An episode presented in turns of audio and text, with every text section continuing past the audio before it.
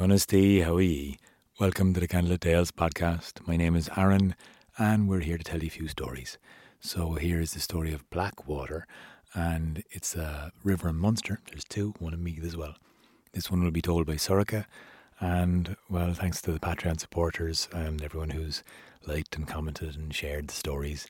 We really appreciate everything you can do. If you would like to go to patreon.com forward slash Candlelit Tales, I won't stop you.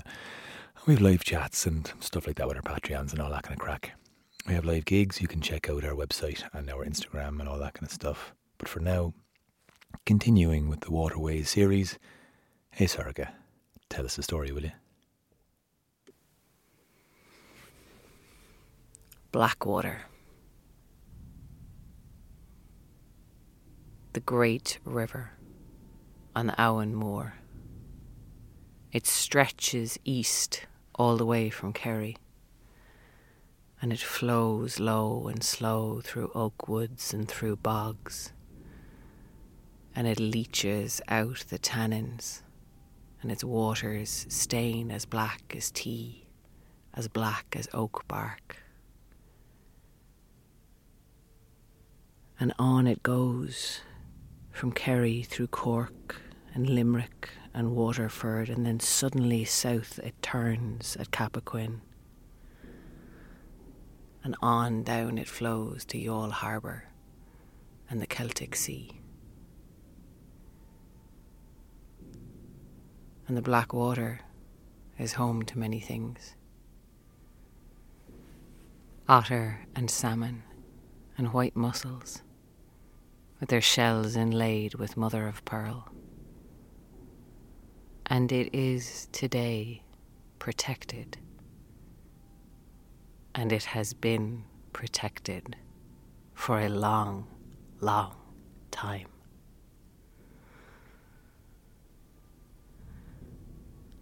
Long ago, the king of Munster, Fiacha the flat headed, he watched that great river with its waters black as bark he watched it from a distance, where he could see the slow, sleepy stage, and he could see the swift running rapids, and he could see the stages it flowed through. And he could see, with dismay in his heart, as that black river slowed to a trickle and then stopped. Fiacha knew that Cormac MacArt was on his way. Cormac and Fiacha had been allies in the past, had even been friends. Fiacha had helped Cormac regain the seat of Tara when he was driven out by the leader of the Dál Riada. And they had bonded. They had shared their stories and their past. They were both the grandsons of Druids. Both of their fathers had died in battle before they had ever been born.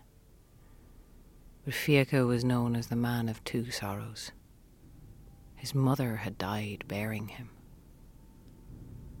Her father, the Druid Dilmachu, well, he had wanted his descendants to be greater than he was, to be some of the greatest people in Ireland and so he asked his daughter, Monica, to lie with the great king and warrior Owen.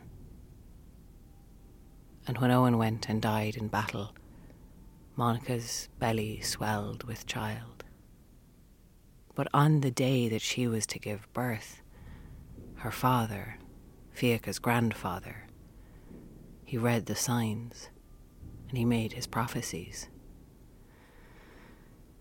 That day was auspicious for a great jester to be born, the greatest jester in Ireland. But the next day, on the next day, a great king would be born. And so Monica pushed herself against a stone and when the pains of childbirth came on her, she wedged herself against it, and she held herself in between life and death, holding her child back from the world.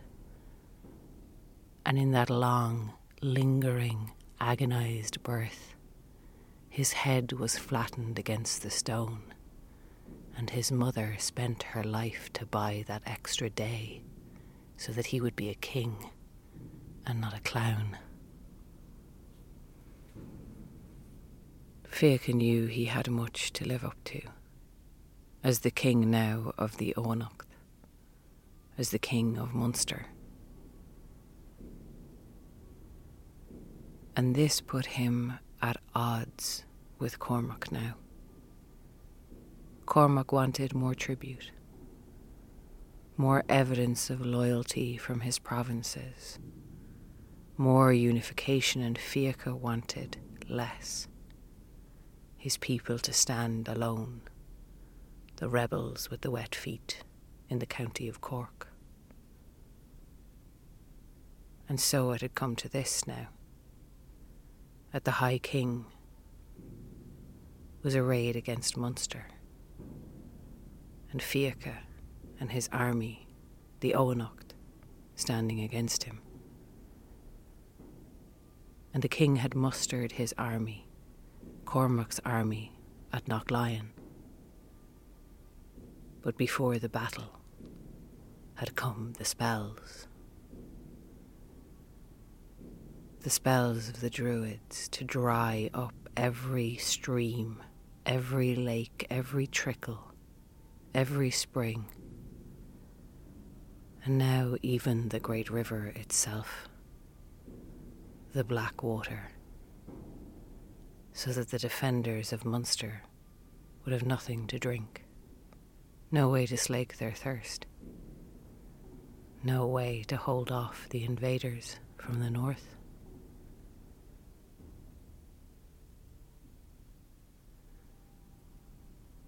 and Fiacha was a king. And although his grandfather was a druid, he himself was not one. But he knew their power. And he had sent his messengers. And so on this day, he had only hope to hold to.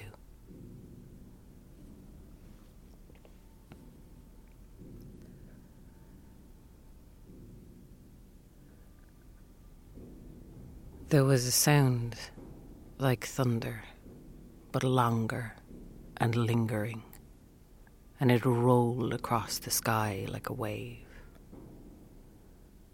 And looking up and looking west, Fiacha saw, travelling across the sky in a burning wheel, the Roth Rámach, came the great druid Mog Ruith from his stronghold in Valentia, the druid of all druids, the most powerful ever to have lived on this land, the man who they said had lived for 2,000 years already and would live 2,000 more, came roaring across the sky towards Fiacha on the banks of the dead river. And he brought his Roth Rámach down with a thundering clatter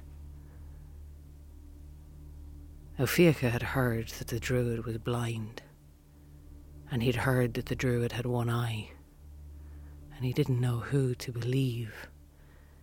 But the one milky eye of Mog Ruith seemed to look right through him and into his soul. As the king beheld the druid, and the druid beheld whatever druids behold, and the king said to the druid, I need your help.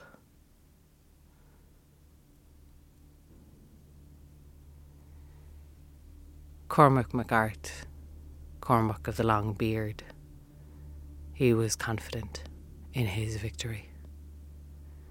Fiacha had been a competent ally, and on occasion close enough to a friend. But these people of Munster needed to be brought to heel, needed to learn their place. And so, unfortunate as it was, he had brought his forces here to Knocklong. He knew there didn't need to be any bloodshed. There need not be a battle at all. If only the men of Munster would concede that he was the king, and the power of the land was in his hands and not theirs. Hence the spells to dry the rivers, to parch the land and steal their water. An army dying of thirst could never fight. And he saw Fiacha coming towards him, at the head of his own force. And Cormac stretched his arms and limbered his body, prepared to take to the battlefield. But first he went to speak with Fiacha, to give him a chance to be sensible and to surrender.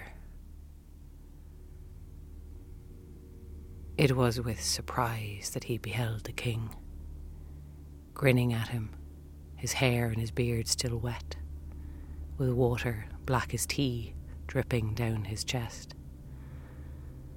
Said Fiacha to Cormac, Your plans went awry. And so the siege of Knocklong was fought. Battle bloodied the sides of the hill and the Cormac MacArt went back to Tara defeated. And as to King Fiacha, he surrendered a gift. He gave the black water to Mog Ruith, the great druid with the flying machine.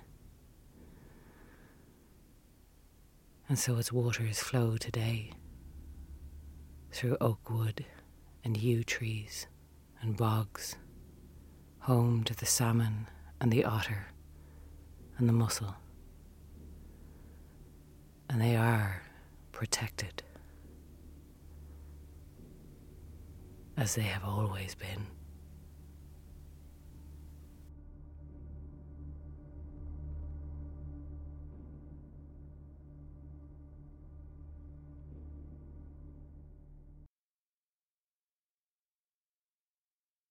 This podcast was produced and edited by Oisin Ryan. You can find out more about us on our website, candlelittales.ie. And we're on all the social media, so like and follow us on Facebook, Instagram, and Twitter at Candlelit Tales, or send us a message to get onto our mailing list. For more videos and live streams, like and subscribe to our Candlelit Tales YouTube channel, which now has a Candlelit Tales for Kids playlist, hashtag Candlelit Tales. Liking and subscribing to our channels really helps us grow and get to more people. And if you're able to give us more direct support, you can chip in a few bob at patreon.com forward slash candlelit tales or make a one time donation through the PayPal button on our website. We also do really like to hear back from you with any requests, or comments. Leave them in the section below. If you want to find out about our courses, anything like that, just drop us a line. And we especially appreciate you listening.